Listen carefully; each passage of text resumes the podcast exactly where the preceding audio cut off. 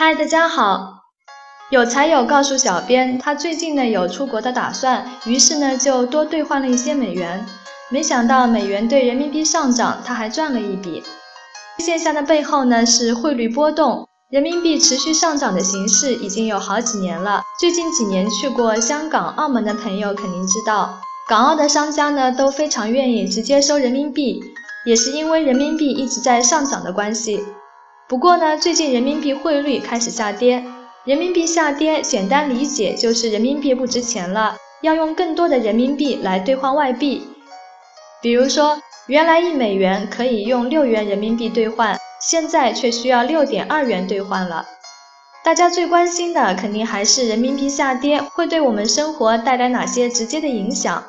首先呢，留学的费用变大了，因为需要用更多的人民币去兑换等量的外币。在国外的学费和生活费相对就变得更贵了。第二，出去旅游变贵了，很多朋友喜欢去国外旅游，因为人民币贬值呢，就需要更多的人民币来兑换成外币在外消费，所以旅游就变得更贵了。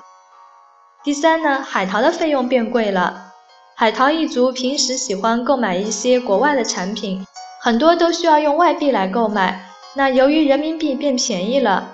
就等于要花更多的钱去购买同样的东西。当然了，人民币并不是像卢布那样暴跌，只是在一定的区间进行波动，改变了前几年持续上涨的走势。我们也没有必要太过的恐慌，只要适当的做一些应对就可以了。那我们应该怎么应对呢？虽然人民币对美元出现了一定幅度的下跌，但是人民币对英镑、日元等货币呢，还是有一定的升值趋势的。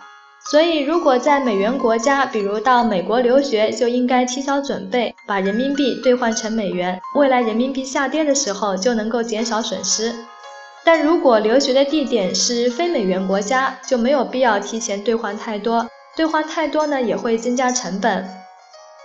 第二呢，不少人出国旅游呢喜欢刷信用卡，我们现在办的双币种信用卡呢，基本上是用美元结算的。如果人民币升值，延期还款能够少还点钱；但如果人民币对美元贬值，延期还款呢反而要多还钱。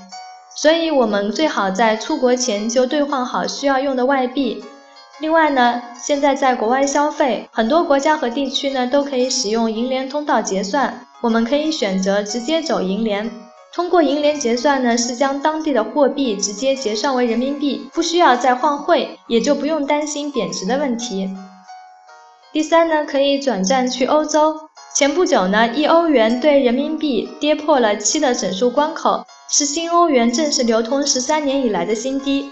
如果近期出国旅游的目的地是欧元区呢，还可以多少点货。